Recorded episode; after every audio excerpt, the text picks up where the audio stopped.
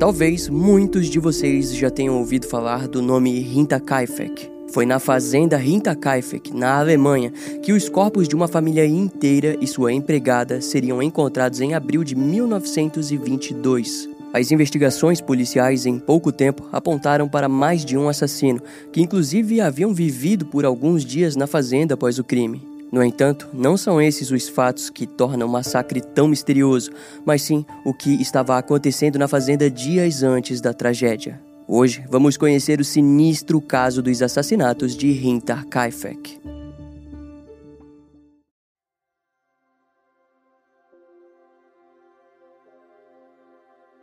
A fazenda Hinterkaifeck foi construída em 1863, cerca de 50 anos antes dos assassinatos. Em meados do fim do século XIX, a família Gruber, formada por Andreas, sua esposa Casilha e sua filha Vitória, viviam no local. Posteriormente, a família cresceu com o nascimento dos dois netos dos Grubers, Joseph e Casilha. Dessa maneira, em novembro de 1920, a família também já contava com uma empregada chamada Crescent Rieger. Embora eles fossem uma família comum da Alemanha do século XX, era de conhecimento geral dos moradores da região que os Grubers eram um tanto quanto peculiares. Na verdade, eles não eram respeitados pela maioria dos seus vizinhos, e o motivo estava na reputação grotesca e escandalosa que possuíam. Tudo começou quando, em dezembro de 1914, o marido de Victoria, Carl Gabriel, foi dito como morto em um bombardeiro na França enquanto batalhava na Primeira Guerra Mundial. O seu corpo nunca foi enviado para os familiares, mas a ausência do homem não pareceu ter sido um problema. Afinal, por volta de 1915, o patriarca Andreas e sua filha viúva Vitória, de 30 e poucos anos, foram acusados de incesto. Segundo fontes, o relacionamento incestuoso supostamente teria resultado no nascimento de Joseph Gruber. Com isso, Andreas recebeu um ano de prisão. Já a Vitória foi condenada a um mês. E após esses acontecimentos, a família acabou se tornando mais reclusa. As únicas pessoas que de vez em quando eram vistas pela cidade era Vitória e sua filha mais velha, Casilha. Em novembro de 1921, a empregada Crescent Rieger pediu demissão depois de relatar para Andreas que a casa estava mal assombrada. Segundo a mulher, todas as noites por volta da meia-noite, sons estranhos eram ouvidos vindo do sótão. Mas, antes que ela fosse de fato embora da fazenda, Andreas decidiu averiguar por conta própria os barulhos. No entanto, ele não encontrou nada de estranho. Essa história se espalhou pelos seus vizinhos, que também ofereceram ajuda, mas Andreas recusou e o caso nunca chegou aos ouvidos da polícia local. Mais tarde, uma das amigas da pequena Casilha relataria que a menina contou que sua mãe Vitória havia fugido da fazenda durante a noite após uma briga familiar. Ela só seria encontrada algumas horas depois ao fundo da floresta próxima à residência, mais especificamente no bosque conhecido como Bosque das Bruxas. Esse fato indicaria que algo estranho parecia acontecer naquela residência. Após a demissão da empregada, Andrea se apresentou incrédulo com o acontecido. No entanto, nos primeiros meses de 1922, ele relatou aos seus vizinhos que também estava começando a ouvir os barulhos vindos do porão. Além disso, no início de março de 1922, Andreas tinha encontrado um jornal dentro da sua propriedade. Curiosamente, aquele jornal nunca deveria estar ali, já que era um jornal comum de Munique que ficava a 80 quilômetros da fazenda. E isso tudo ficaria ainda mais estranho quando, ainda em março, uma forte noite de nevasca assolou a região. Em uma das manhãs, Andreas notou que haviam várias pegadas por toda a fazenda, e elas miravam todas em direção ao Bosque das Bruxas. As pegadas também mostraram um padrão que insinuava que alguém havia entrado e se abrigado por um tempo na sala de máquinas, onde o cadeado tinha quebrado e a porta estava sempre aberta. Nos próximos meses, Andreas perguntou diversas vezes para os seus vizinhos se eles estavam presenciando eventos como aqueles, mas ao que parece ninguém mais estava lidando com aquelas coisas. Depois disso, a sua esposa, filha e netos começaram a compartilhar que as chaves da fazenda andavam desaparecendo dos seus locais comuns. O pior foi quando disseram que viram um estranho de bigode vagando pelos arredores da fazenda. Em resultado, Andreas relataria aos seus vizinhos que sua família estava ficando neurótica com os eventos. Entretanto, fato é que Casilha, de 7 anos, seria relatada como diversas vezes dormindo em sala de aula após passar a noite em claro com sua mãe, Vitória, que parecia ter medo que alguém entrasse na fazenda durante a noite. Mas, embora coisas estranhas estivessem acontecendo, Andreas decidiu contratar uma nova empregada chamada Maria Baumgartner, de 44 anos. No último dia de março de 1922, a nova empregada chegou ao lado de sua irmã na fazenda da família Gruba, onde conheceram os novos senhorios da mulher. Ao anoitecer daquele dia, a irmã de Maria se despediu e retornou para casa, sem imaginar o que estava prestes a acontecer. Na manhã do dia 1 de abril, os dois irmãos e vendedores de café, Hans e Eduard Chirovsky, passaram pela fazenda com o intuito de venderem café para a família Gruba, que eram clientes fixos. No entanto, a dupla percebeu que a fazenda estava estranhamente silenciosa. Eles acabaram entrando para investigar, mas tudo o que notaram foi a porta da sala de máquinas visivelmente arrombada. Já o restante da residência estava fechado, fazendo com que eles continuassem em frente para outra fazenda. A noite se aproximaria, e então o artesão Michel Plocow passou pela região e notou que havia uma fumaça saindo da chaminé da fazenda. Mais tarde, ele relataria ter visto alguém do lado de fora com uma lanterna em mãos, mas não conseguiu identificar quem era de fato. O fazendeiro e açougueiro Simon Highlander viu dois homens estranhos pelos arredores da floresta, mas quando ele se aproximava, os sujeitos viravam e o evitavam. Enquanto isso, os professores de Casilha na escola também perceberam a ausência e acharam estranho aquilo ocorrer sem nenhum tipo de aviso ou explicação. A congregação dominical a qual os Gruba participavam também notou a ausência da família no culto de domingo.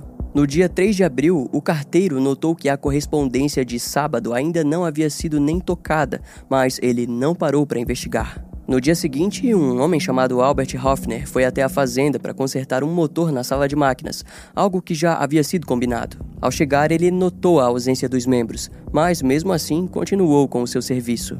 Albert também percebeu que o cachorro da família estava trancado dentro do celeiro, mas ele não foi investigar. Naquele dia, ele permaneceu quatro horas na fazenda. Ao sair, Albert notou que na verdade a porta do celeiro estava aberta e o cachorro estava amarrado pelo lado de fora. Ele achou estranho o fato de não ter ouvido nada, mas mesmo assim voltou até a cidade, onde contou sobre a estranheza do local para Lohan Schlittenbauer, também vizinho dos Gruba. Lohan ficou preocupado com aquilo e, por volta das três e meia da tarde, enviou o seu filho Johan, de 16 anos, e o seu enteado Joseph, de 9 anos, para investigarem a fazenda. Os jovens logo retornaram e disseram que não haviam encontrado ninguém no local. Daquele modo, poucos minutos depois, Lohan e mais dois amigos, Michel Paul e Jacob Siegel, foram até a fazenda para realmente investigá-la. A primeira coisa que notaram foi o silêncio dentro da residência, optando assim em irem primeiro no celeiro, onde encontraram uma cena horrível. Os corpos de toda a família estavam estiraçados no celeiro. Lohan moveu os corpos à procura do pequeno Joseph, que não estava entre os mortos. Assim, imaginando o pior, ele correu para dentro da residência. E lá ele encontrou o cadáver de Joseph no berço ao lado da empregada Maria. Então, algumas horas depois, o inspetor George Heingruber, do Departamento de Polícia de Munique, chegou na cena do crime. A crueldade do que havia acontecido naquela fazenda era notável. Em pouco tempo, a fazenda estava repleta de vizinhos e curiosos que andavam próximo à cena do crime e até mesmo comiam na cozinha do local. No dia seguinte, o médico legista Johann Batista Miller foi encarregado de fazer as autópsias.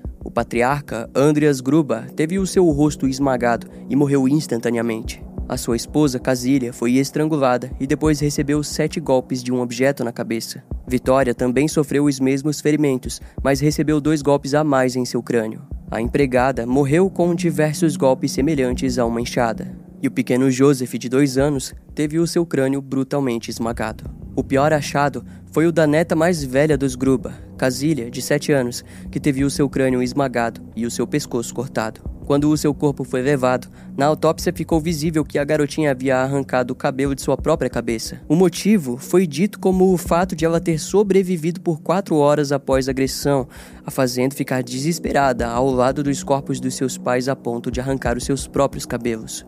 E a ausência de sinal de luta fez com que os investigadores acreditassem que as vítimas foram atraídas até lá um por um e mortos. E uma coisa muito estranha é que os animais da fazenda foram todos alimentados, e ao que parecia, refeições foram feitas no decorrer dos dias pelos assassinos. Inicialmente, a natureza dos assassinatos de Hinterkaifeck levaram a suposições sobrenaturais, mas em pouco tempo, tudo isso caiu em terra. Um ponto curioso era de que as mulheres mais velhas foram estranguladas e depois tiveram suas cabeças esmagadas. A que mais recebeu golpes foi Vitória. A empregada Maria e o pequeno Joseph foram mortos rapidamente, quase como se fossem apenas pontas soltas sendo eliminadas. O inspetor George Heingruber ficou assombrado com o resultado das investigações. Estava nítido que os assassinos permaneceram na casa até o dia em que os corpos foram encontrados. Eles também viveram no local e, ainda pior, na mente de George, algum vizinho poderia muito bem ter participado daquela atrocidade. De qualquer modo, eles tentaram seguir a linha investigativa padrão. Eles acreditaram que a motivação poderia ter sido um roubo.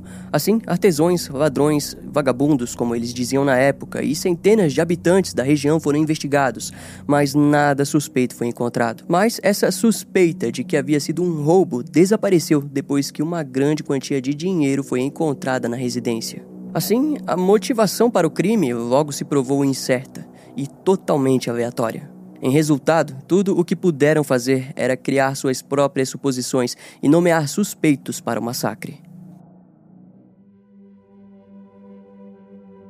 O primeiro suspeito foi Carl Gabriel, o marido morto de Vitória. Lembra que falamos que ele morreu durante a Primeira Guerra Mundial? Bem, a grande verdade é que o seu corpo nunca foi encontrado. Os investigadores acreditavam que Carl poderia ter retornado e descoberto do incesto que gerou Joseph. Porém, essa teoria não foi muito longe, mas futuramente ela reapareceria depois que, no fim da Segunda Guerra Mundial, prisioneiros da Alemanha disseram que foram liberados por um oficial soviético alemão que disse ter cometido os assassinatos. O testemunho desses oficiais foi fortificado depois que amigos de Carl informaram que, antes de ele supostamente morrer, tinha informado que desejava ir para a Rússia. Entretanto, essa teoria atualmente é desconsiderada devido à magnitude da possibilidade mínima de algo assim ter acontecido. E conforme a lista de suspeitos crescia, em maio de 1927 algo estranho aconteceu. Por volta da meia-noite, um homem desconhecido gritou para um dos moradores da região e disse que tinha cometido os assassinatos. Depois de ter gritado aquilo, ele simplesmente correu para a floresta próxima.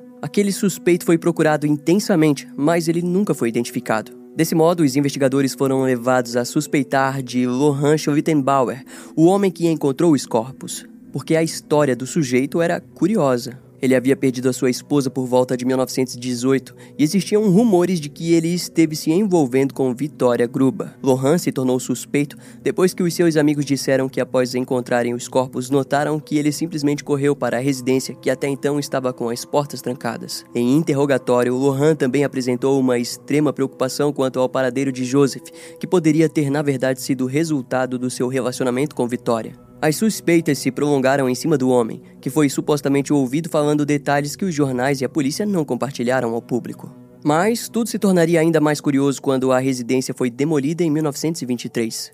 Novas evidências surgiram, como um canivete junto ao feno e uma enxada no sótão da residência. Segundo os arquivos do caso, uma testemunha chamada Hansi Blager presenciou Lohan passeando por cima dos destroços da residência. Quando questionado, ele disse que na verdade estava investigando. Inclusive, levantou a hipótese de que o assassino pode não ter enterrado os corpos devido ao fato de que, na época, o solo da fazenda estava congelado. E esse ponto foi de interesse para os investigadores, pois indicava que Lohan parecia ter conhecimento de como o solo estava no momento do crime. Uma linha de investigação especulada foi de que pouco antes do massacre, Vitória teria entrado em contato com ele pedindo ajuda para criar o jovem Joseph. Lohan viria a morrer no ano de 1941, mas não antes de ganhar muito dinheiro em cima dos processos envolvendo difamação contra pessoas que o chamavam de o assassino de Hinterkaifeck. E após a sua morte, novos suspeitos surgiram. Segundo uma mulher chamada Crescentia Mayer, os seus dois irmãos Adolf e Anton Gump alegaram terem cometido os assassinatos. Entretanto, naquela altura, Adolf já havia morrido. Então, Anton foi detido sob acusação, mas foi posteriormente liberado por falta de provas. Uma testemunha importante para a polícia foi a antiga doméstica da família, Crescent Rieger, que informou que dois antigos funcionários, Anton e Carl Bichler, poderiam estar envolvidos. Ela contou que outro antigo funcionário, George Siegel, poderia ter se juntado com o intuito de matar os membros da família e roubarem sua fortuna. Mas, como eu já mencionei, o dinheiro não foi roubado. Em novembro de 1920, George teria supostamente assaltado a propriedade, mas negou as acusações. Crescent Hagar também apontou um homem chamado Joseph Thaler, que poderia estar envolvido no crime. Ela disse que frequentemente o sujeito a procurava e fazia perguntas variadas sobre a família Gruber, as quais Crescent evitava responder. Então, muito tempo depois, em 1971, as autoridades tiveram contato com uma carta escrita por uma mulher chamada Therese T. A carta era um tipo de memória de um evento que supostamente ocorreu quando ela tinha 12 anos de idade. De acordo com a mulher,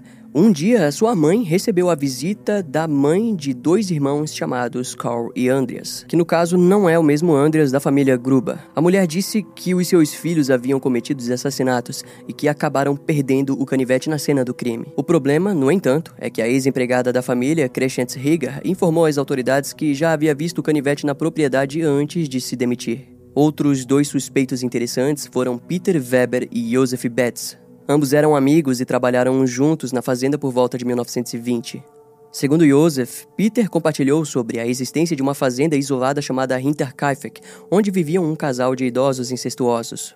Em interrogatório, Joseph disse que Peter estava disposto a matar os filhos para conseguir o dinheiro da família. Mas Joseph se negou a ajudá-lo a cometer o ato. E após aquela conversa, eles nunca mais tocaram no assunto. Agora, também existe uma linha investigativa que teoriza a presença de um assassino em série. Esse assassino em série era apelidado de Paul Miller, suspeito de massacrar uma família em Massachusetts no ano de 1897. Esse criminoso surgiu depois que o escritor Bill James estudou mais de 40 assassinatos ocorridos nos Estados Unidos com um padrão parecido. De acordo com o escritor, esse assassino em série era um imigrante alemão que focava em residências afastadas e, com uma ferramenta agrícola, massacrava os moradores locais. E esse escritor acredita que esse tal Paul Miller seja o responsável pelo massacre em Hinterkaifeck. Mas a sua teoria não costuma receber mérito devido à falta de provas da própria existência do criminoso. Ao longo dos anos, mais de 100 suspeitos foram nomeados no caso do massacre, mas muitos alegam que Lohan sempre foi o suspeito principal